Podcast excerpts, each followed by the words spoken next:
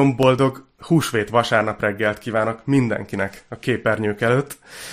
Persze azokat is üdvözlöm, akik utólag és felvételről nézitek ezt a, ezt a videót, és aki mondjuk először van itt az, a Kistarcsai Golgotának az online istentiszteletén, titeket külön nagy szeretettel köszöntelek. Mi egy olyan gyüli vagyunk, mindig nagyon értékeljük, hogyha valaki csatlakozik hozzánk, így először ellátogat, és így nézi, hogy ez vajon milyen, ez nekem való vagy sem. Úgyhogy Isten hozott titeket, és remélem, hogy jól érzitek magatokat így, így velünk ebben, a, ebben az online adásban ma reggel. Ma a kereszténység legnagyobb ünnepét ünnepeljük, húsvét van, Krisztus feltámadását ünnepeljük, úgyhogy egy olyan tanítással készültem, ami, ami erre fókuszál. Ezzel kapcsolatos, ez egy húsvéti üzenet lesz, és az a célom ma reggel, Kevésbé az, hogy így nagyon a teológiai mélységeket ássuk fel, hanem hogy egy kicsit bele helyezkedjünk a történetbe, így együtt egy kicsit átéljük, hogy mi történt akkor ott, azon a, azon a reggelen.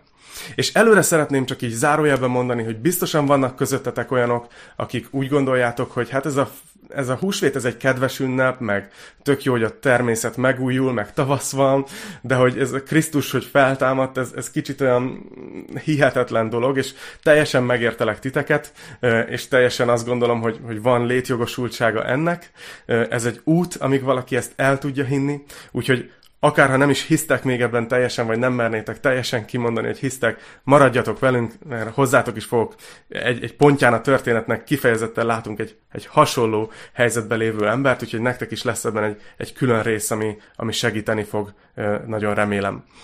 És úgy szeretnék ma reggel tanítani, mint tudjátok, vannak olyan filmek, ahol úgy kezdődik a film, hogy van egy egyperces jelenet mutatják ezt az egyperces jelentet, amiből nem nagyon értjük, hogy mi történik, csak így megragad az emlékezetünkben, és utána kiírják, hogy tíz évvel korábban. És a történet valójában egy sokkal korábbi időpontból indul, és csak a film végére érnek el újra ahhoz a jelenethez, az az egyperces jelenethez, amit a legelején így felvillantottak. Úgyhogy ugyan ugyanezt a módszert fogom ma reggel követni, hogyha van a közeletekben Biblia, akkor most vegyétek magatokhoz, akár menjetek oda a könyvespolchoz, vagy hogyha nem a telefonon nézitek, akkor, akkor a telefonon viszont nyissátok meg a Biblia alkalmazást, és kövessétek velem együtt a mai igerészt. És a János evangélium a 20. részéből szeretnék ma reggel megosztani veletek gondolatokat, úgyhogy oda lapozzatok, vagy görgessetek, és ez egy olyan rész, amiből szerintem még soha nem tanítottam így húsvétkor, úgyhogy, úgyhogy nekem is nagy élmény volt a, a, a felkészülés erre. Úgyhogy ha oda lapoztatok, akkor János evangélium a 20. része, és, és a 19. verssel fogom elkezdeni. Ezt olvassuk ott. Aznap, amikor beesteledett, a hét első napján, ott, ahol összegyűltek a tanítványok, bár a zsidóktól való félelem miatt az ajtók zárva voltak. És itt állok meg, így megnyom egy kicsit a szünet gombot. Amit látunk, az az, hogy itt van a hét első napja, ez egy vasárnapi nap volt, amikor összegyűltek a tanítványok, és a vallási vezetőktől való félelem miatt bezárták az ajtókat, és ott vannak egy, egy bezárt helységben együtt Jézus tanítványai. És talán, talán tudunk ezzel azonosulni. Ö, most, hogy éppen bejelentették néhány napja, hogy határozatlan időre meghosszabbították a kiárási tilalmat, ö, talán így így, így jobban tudunk, tudunk azonosulni. Most három milliárd ember van, azt hiszem ezt olvastam, hogy három milliárd ember van a Földön ö, ilyen, ilyen kiárási korlátozás alatt. Ez az első teljesen digitális húsvét, és ö, akik szoktatok járni gyülekezetbe, lehet, hogy már az a, az a kifejezés így amikor azt olvastuk, hogy összegyűltek a tanítványok, már az ilyen, ilyen érzelmeket váltott ki belőletek, hogy ó, de jó, ó, de jó, hogy ők összegyűlhettek. De a lényeg az az, hogy miért gyűltek össze? Miért, miért látjuk ezt a jelenetet itt, hogy a tanítványok összegyűltek, és bezárták az ajtókat, és félnek? Mitől félnek? Nézzétek, fókuszáljunk rá erre az első szóra, amit olvastam, az az, hogy aznap. Melyik napról van itt szó? Mi történt ezen a napon? Ez a nap, amiről szó van, ez húsvét vasárnap reggel. De várj, ez nem egy, nem egy ünnep? ez nem egy ünnepnap volt, akkor hogy lehet, hogy már ennek a napnak az estéje van, és mégis ez a furcsa hangulatú jelenetet látjuk, hogy a tanítványok így félnek, és be vannak zárkozva, hát nem az van, hogy húsvét reggel minden megoldódott? És akkor itt van az, hogy egy kicsit ugorjunk vissza az időben. Nem kell tíz évet, csak, csak egy néhány napot, csak egy néhány, egy hetet mondjuk. Képzeljük bele magunkat, hogy milyen helyzetben voltak ezek a tanítványok. Ugye alig egy hete, hogy Jézussal együtt, és egy tömeggel együtt, akik követték Jézust, Jeruzsálembe értek.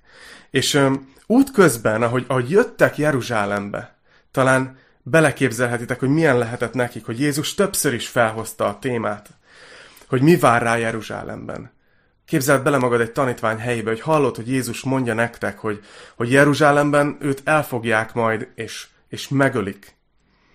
És még mondott valami olyasmit is, hogy, hogy harmadik nap fel fog támadni, de egyik őtök se igazán értette, hogy ez most miről is szól. Az egész, egész nem, tűnt, nem tűnt reálisnak egyáltalán, amiről Jézus beszélt. Hiszen éppen úgy tűnt, hogy, hogy most, fog, most fog befutni. Most ér fel a karrierje csúcsára. Most fogják majd felismerni. Olyan, olyan valószerűtlen volt, hogy Jézus arról beszélt, hogy őt majd megölik, és meg fog halni, miközben pont azt gondoltátok, ti tanítványok, hogy most fog bevonulni Jeruzsálembe, és mindenki felismeri, hogy ő a mesiás, és ő lesz a király, és megszabadít mindenkit a római elnyomástól. És nektek lett igazatok, mert bejött. A tömeg ott volt virágvasárnap, és királyként üdvözölte Jézust. Éppen egy hete. Micsoda nap volt az! Hát még az a hét, ami utána következett. Jézus megint rendet tett a templomban. Kiűzte az embereket, akik ott árusítottak, felborította az asztalokat, fölborította a székeket, és kitisztította a templomot mindenféle üzleteléstől. Mert annyira zavarta, hogy az imádkozás helyét más dologra használták az emberek. És aztán emlékeztek arra, hogy ott tanított egy egész napig. Aztán egy-két nap múlva felkészültetek együtt a pászka vacsorára. És meg is érkeztetek arra a helyre, és elkezdtétek ti a tanítványok Jézussal együtt a pászka vacsorát. De a vacsora közben nagyon szokatlan dolgok történtek, nagyon szokatlan dolgokat tett Jézus. Jézus először arról beszélt, hogy valaki közületek el fogja árulni őt. Aztán egyszer csak vacsora közben fogta vacsorának a két elemét, ami addig is az asztalon volt. De valami új dolgot mondott ezekről a dolgokról. Fog, fogta Fogta a poharat, és azt mondta, hogy ez az én vérem, amely ti értetek, kiömlik majd. És fogta a kenyeret, és megtörte, és azt mondta, hogy ez a kenyér az én testem, ami értetek, megtöretik. És csak néztetek egymásra. Ez szokatlan volt. És aztán még szokatlanabb volt, amikor Jézus fölállt az asztaltól, és elkezdte megmosni a lábatokat. Aztán a tanítványok és Jézus kimentek a Gecsemáné kertben, ahol a tanítványok már nagyon fáradtak voltak. És Jézus imádkozott, őket pedig elnyomta az álom. És arra ébredtek, hogy egyszer csak hangzavar van, és fények, és kiabálás, és fegyvercsörgés, és mire, mire a tanítványok föleszméltek, Jézust elfogták, ők pedig elfutottak. Csak Péter ment utána, hogy elvitték a főpaphoz. Aztán a nagy tanács elé aztán Pilátushoz, aztán Heródeshez, vissza Pilátushoz. És ha beleképzelitek magatokat a tanítványok helyébe, egyetlen éjszaka és egyetlen reggel alatt minden megváltozott. Péntek reggelre Jézust elítélték, kereszt halára ítélték. És csak távolról követtétek az eseményeket. Képzeljétek el, hogy láttátok, ahogy ostorozzák. Láttátok rajta a töviskoszorút és a köbdösés nyomait a fizikai gyengeséget, ahogy, ahogy összeomlik, összeroskad a kereszt alatt, és valaki másnak kell vinnie. És végül megtörtént az, amire, amit senki nem mert volna elhinni. Jézust valóban keresztre feszítették, és, és ott szenvedett, és mondott még szavakat, szófoszlányokat, de végül mondott egy szót, amit nem lehetett félreérteni. Azt kiáltotta hangosan, hogy elvégeztetett és utána kiadta a lelkét, és meghalt. És történtek nagyon furcsa dolgok. Sötét lett. Állítólag a templomban az a hatalmas kárpit, ami elválasztotta a szentek szentjét a templom többi részétől, az ketté hasadt. De aztán tudjuk, hogy zárultak az események. A sír szájára, Arimátéi József sírjának a sírjá, szájára, amelyet kölcsönadott, hogy Jézust ö, oda, oda helyezhessék el. Egy nagy követ gördítettek. És ez csak három nappal ezelőtt volt. De ma reggel, ma reggel az még furcsább volt. Mert néhány asszony kiment a sírhoz napfelkelte előtt, hogy megkenjék Jézus testét illatanyagokkal. És azon gondolkoztak, hogy ki fogja elgördíteni majd azt a hatalmas követ, amelyet több férfi erejek tudott csak megmozdítani. De mire odaértek, a kő el volt hengerítve. És Jézus nem volt ott. És mindenki arra gondolt, hogy, hogy talán ellopták a holttestet. De egyszer csak ott volt két angyal, és azt mondták az asszonyoknak, hogy miért keresitek a holtak között az élőt. Nincs itt, hanem feltámadt.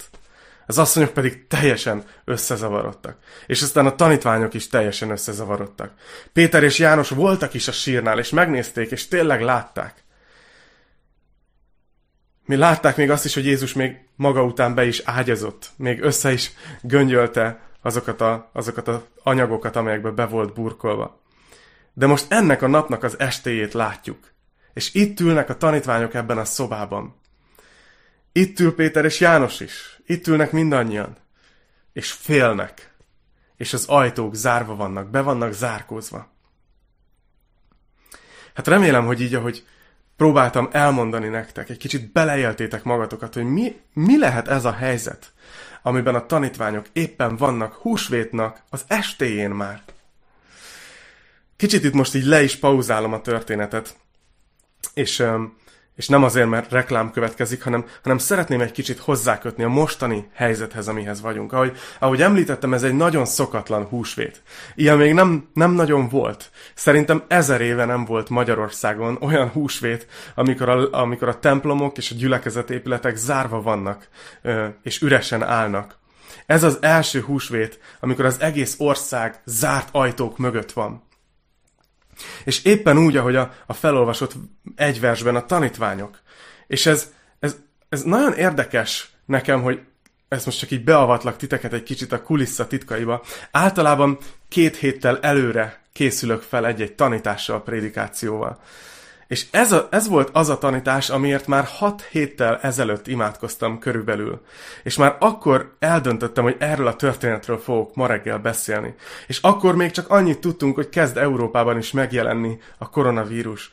De sejtésünk se volt, hogy húsvétra az egész ország le lesz zárva, és az összes templom és összes gyülekezet üresen fog állni, és mindenki zárt ajtók mögött lesz.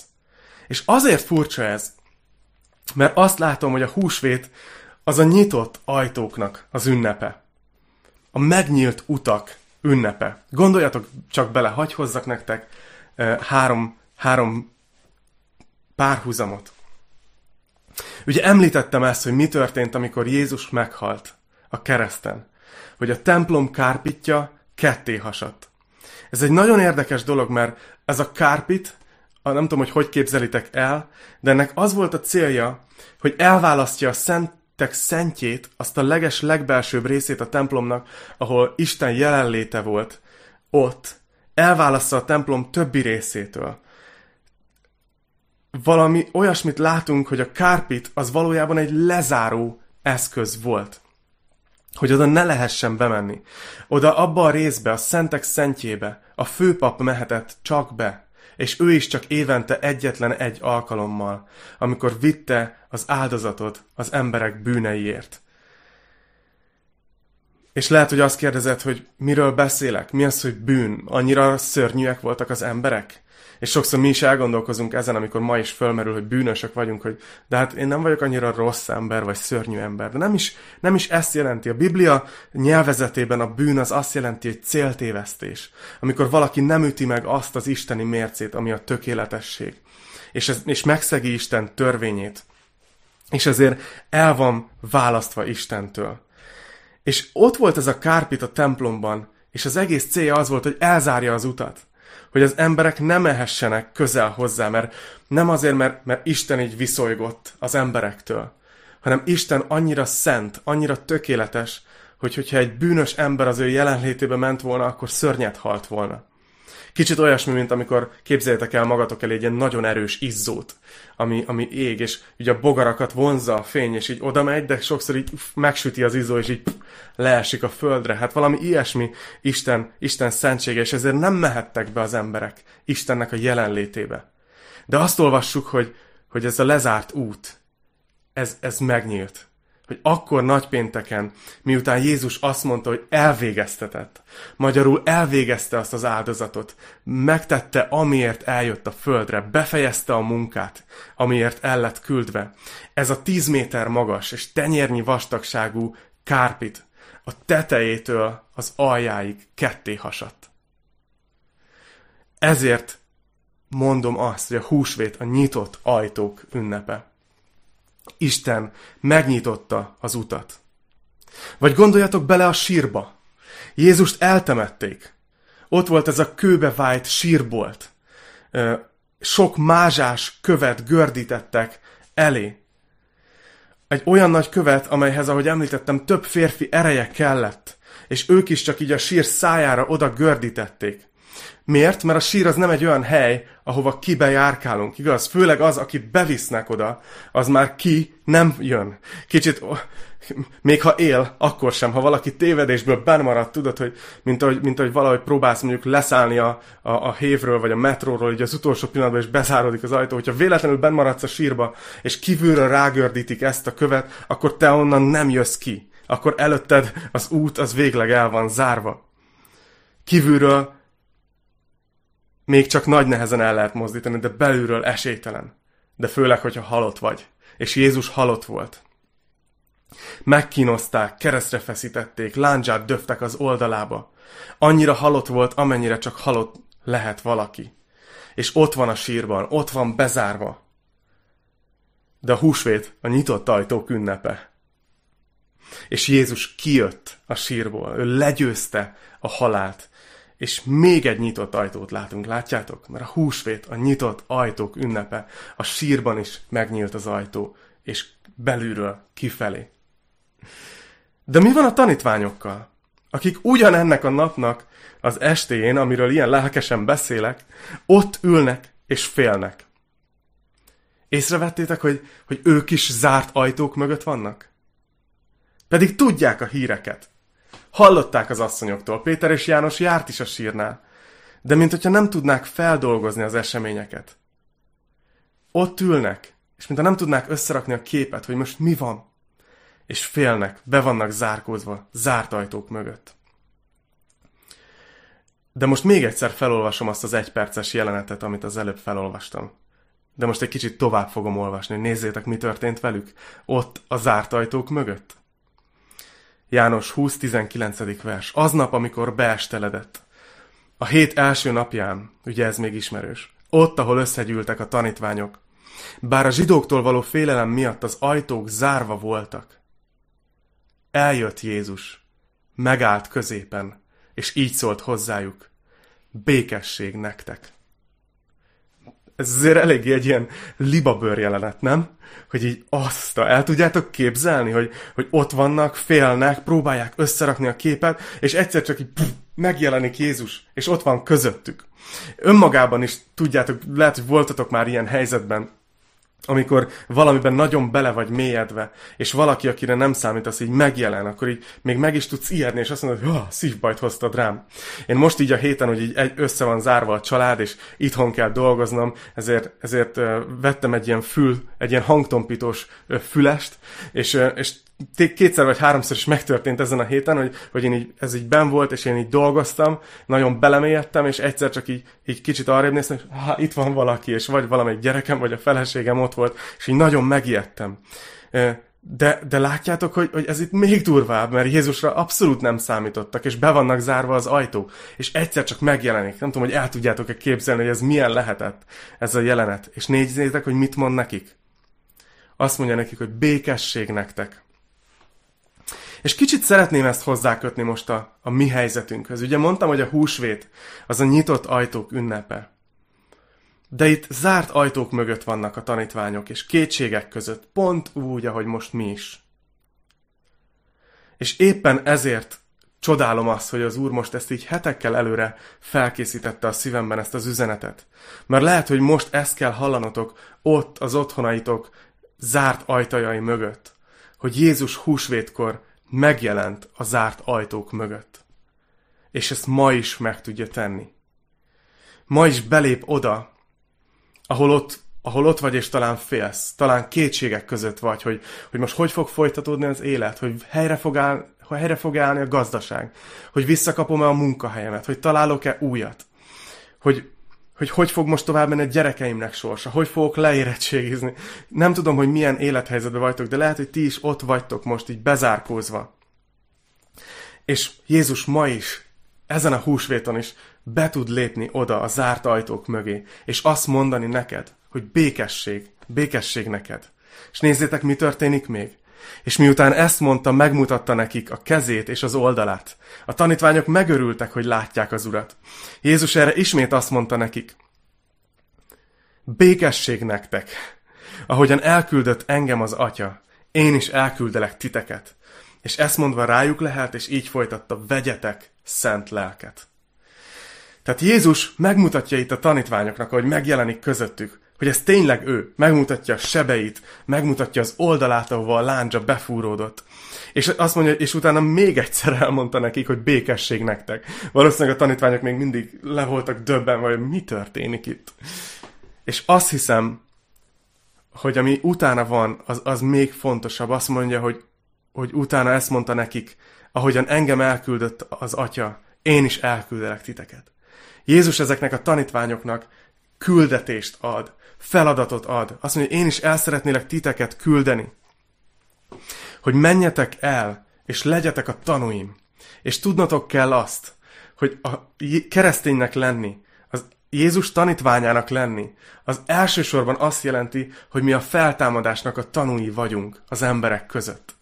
A kereszténység nem arról szól, hogy hogy egy ilyen erkölcsi klubot hozunk létre, ahova, ahova mi azt gondoljuk, hogy mi a jó emberek tartozunk. Nagyon messze van az igazságtól. Jézus elsősorban azért hívott el tanítványokat, hogy utána ők menjenek, és, és mondják el mindenkinek, hogy Jézus feltámad, hogy ez a csoda megtörtént. És lehet, hogy azt mondod, hogy oké, okay, Jézus elküld Attila, de hát most nem lehet elmenni. Mert hogy Jézus elküld, de a miniszterelnök éppen a héten hosszabbította meg a, a kiárási korlátozást. De azt hiszem, hogy Jézus ezen a húsvéton is elküld minket. Lehet, hogy elküld, hogy hívjál fel valakit, hogy írj rá valakire egy üzenetet, hogy bátorítsd, hogy, hogy pont ezzel az üzenettel, hogy van feltámadás, hogy van tovább, hogy még a halál sem az utolsó szó. És hogy az a helyzet, amiben most vagyunk, az nem a végállomás, hanem van remény, és lesz jövő. És lehet, hogy tudsz valakit bátorítani, hogy most nem tudsz elmenni gyülekezetbe, de vegyél elő egy Bibliát, csak kezd el olvasni, csak imádkozz, nem baj, ha nem szoktál, és nem tudod, hogy hogyan kell, csak szólítsd meg Istent egyszerűen. És Jézus meg tud jelenni ma is, ott a bezárt ajtók mögött. Így ennek a tanításnak a zárásaként még két gondolatot szeretnék mondani itt a következő résznél, amit még felolvasunk. Mert lehet, hogy valaki, ahogy mondtam is az elején, azt mondja, hogy fú, nagyon jó neked, hogy ilyen lelkesen tudsz erről beszélni, de nekem ez mese habbal, hogy Jézus feltámadt. És az a durva, hogy Jézus tanítványai között is volt valaki, aki, akinek nagyon nehezére esett elhinni, hogy ez az egész megtörtént. És ő volt Tamás. Úgyhogy ezt olvassuk a 24. verstől. Tamás pedig egy a tizenkettő közül, akit Ikernek hívtak, nem volt velük, amikor megjelent Jézus. A többi tanítvány így szólt hozzá. Láttuk az urat! Ő azonban ezt mondta nekik. Ha nem látom a kezén a szegek helyét, és nem érintem meg ujjaimmal a szegek helyét, és nem teszem a kezemet az oldalára, nem hiszem. Tamás egy őszinte ember. Ő is Jézussal járt három évig de ez a feltámadás történet az neki túl sok. Nézzétek, hogy mi történik vele. Nyolc nap múlva ismét ben voltak a tanítványai, és Tamás is velük. Bár az ajtók zárva voltak, bement Jézus, megállt középen, figyeljetek, ez másodszorra történik meg, és ezt mondta, békesség nektek. Aztán így szólt Tamáshoz, nyújtsd ide az ujjadat, és nézd meg a kezeimet, Nyújtsd ide a kezedet, és tedd az oldalamra, és ne légy hitetlen, hanem hívő. Tamás pedig így felelt. én Uram, és én Istenem. Jézus így szólt hozzá, mivel látsz engem, hiszel. Boldogok, akik nem látnak és hisznek. Döbbenetes, amit, amit látunk itt, hogy Tam, Jézus másodszor is megjelenik ott a tanítványok körében, és most ott van Tamás, aki eddig nem tudta elhinni a feltámadást. És Tamáshoz szól Jézus, és azt mondja, gyere ide, nézd meg, fogd meg a sebeimet, nyugodtan, tapogasd meg, ez tényleg igazi. Itt mentek át a szögek a kezemen. Fogd meg az oldalamat, itt fúródott be a dárda az oldalamba. És azt mondja, hogy ne légy hitetlen, hanem higgyél. És Tamás így oda megy, és megtapogatja, és így nem tudom, elképzelem az arc kifejezését, ahogy, ahogy egyszer csak megváltozik. És kimondja ezeket a, ezeket a nagyon nagy szavakat. Azt mondja, hogy én Uram, és én Istenem. És ezzel el is érkeztem igazából a mai üzenetem legfontosabb pontjához. Jézus itt azt mondja, hogy boldog, aki bár nem lát, de hisz. Magyarok azt mondják, hiszünk, ha látunk.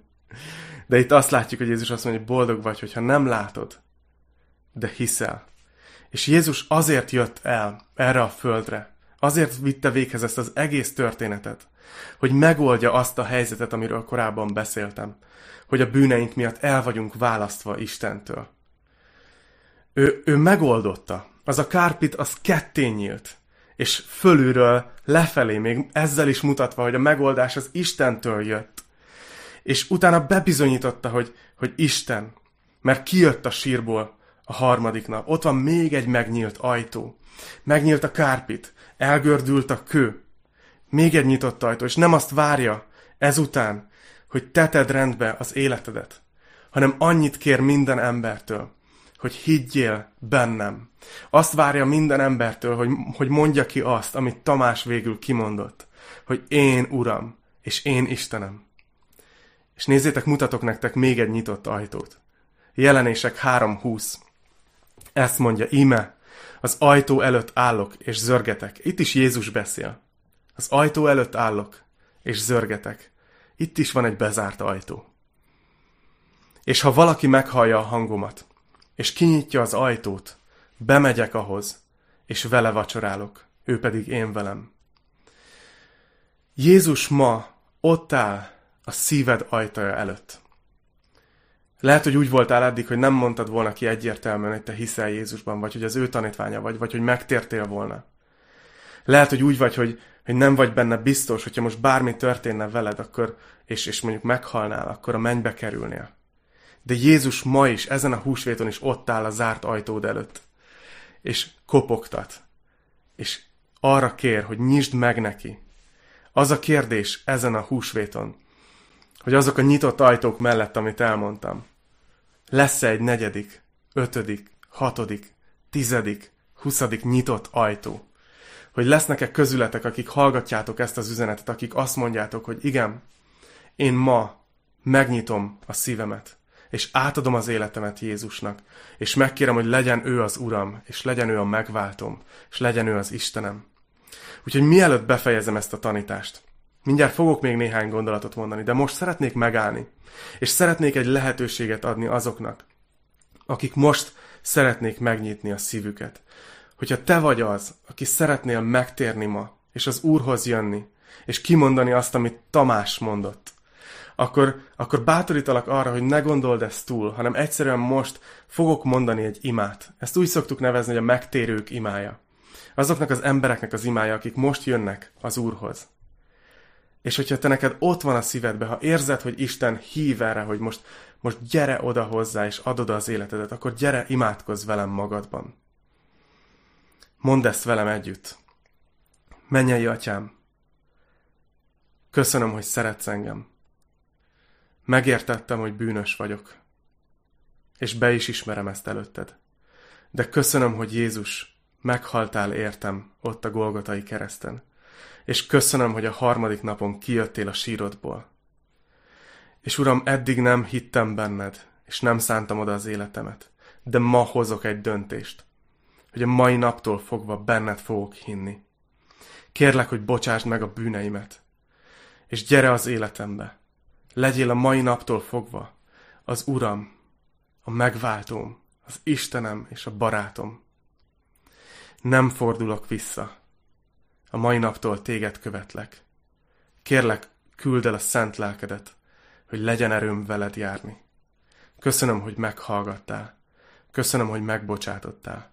Köszönöm, hogy új életet adtál. Az Úr Jézus nevében. Amen. Hogyha valaki közületek ezt az imát velem együtt most elimádkozta, akár életében először, akár újra, mert volt egy olyan időszakot, amikor így elfordultál, elcsámborogtál az Úrtól, akkor szeretném azt mondani, hogy nagyon örülök, hogy meghoztad ma ezt a döntést, és Isten hozott Isten családjába, és nagyon szeretnénk tovább bátorítani és imádkozni érted ezen az úton.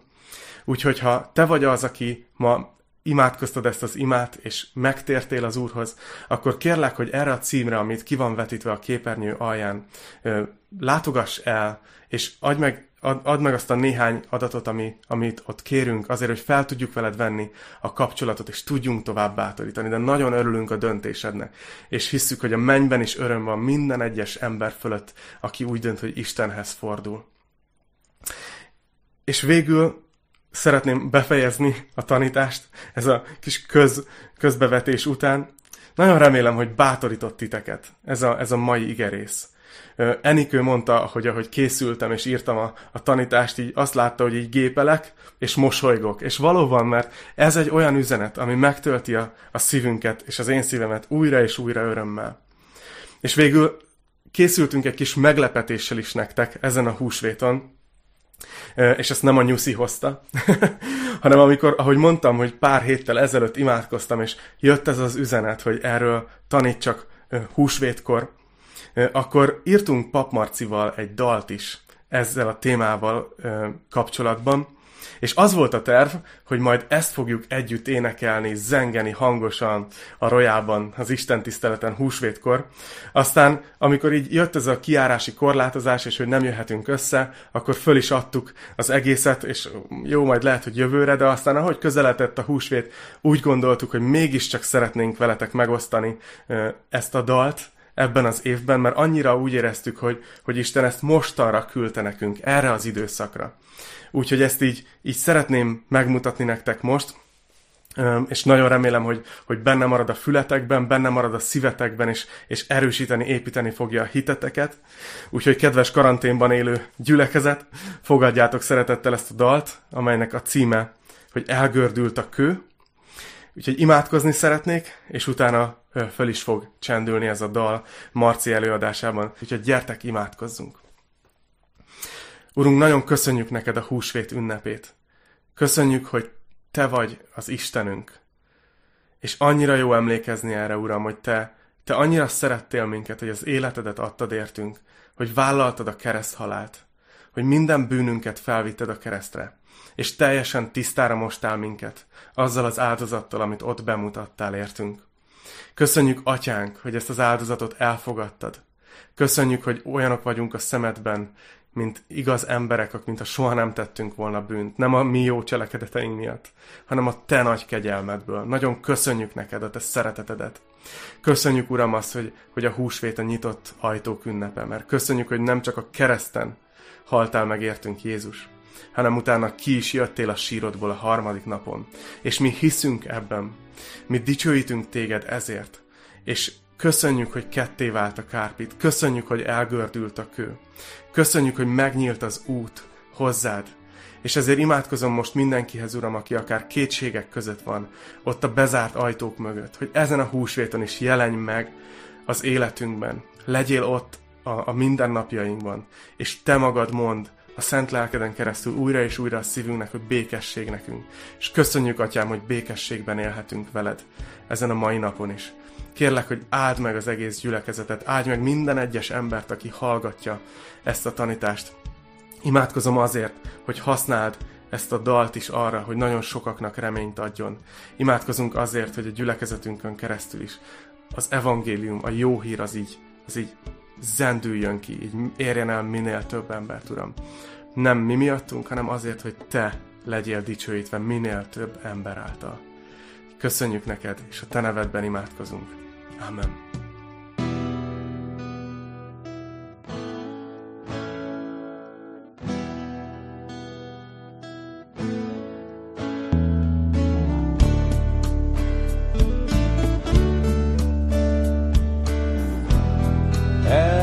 kustüdür Barvata kustüdür Közénk át a bűn, mi nem tudtunk mit tenni. Hosszú volt az út, időn és téren át, de eljöttél és új reményt hoztál.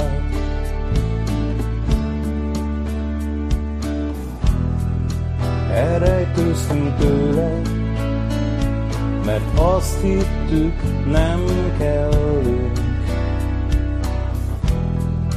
Cserben hagytunk téged, némán elszélettünk. Sűrű volt a csend, hogy lesz most tovább. Megjelentél zárt ajtókon át.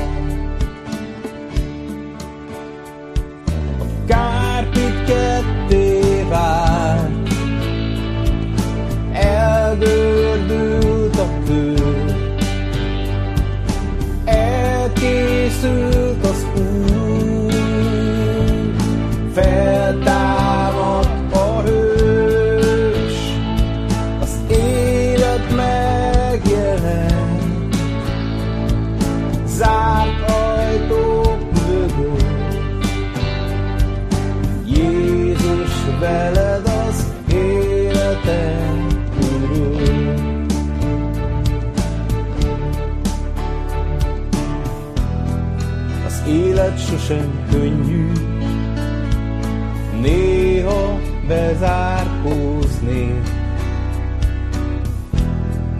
Tróntermetbe vársz, utánam jössz mindig. Kitartóan zörgetsz, nyílik már az ár. Kilépek a fényre, élek már.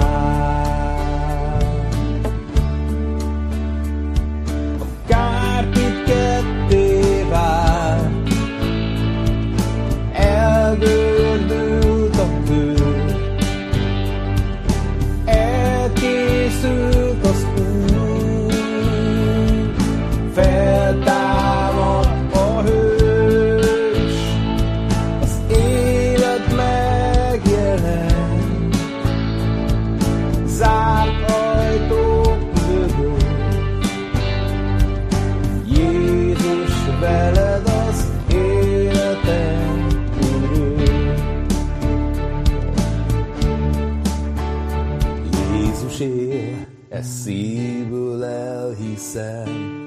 Jézus él, nem úr a félelem. Jézus él, nincs reménytelen. Jézus él, bátran hirdetem. Jézus él, szívből elhiszem. Jézus él, nem úr a félelem. Jézus él, nincs reménytelen. Jézus él, bátran hirdetem. A kárpit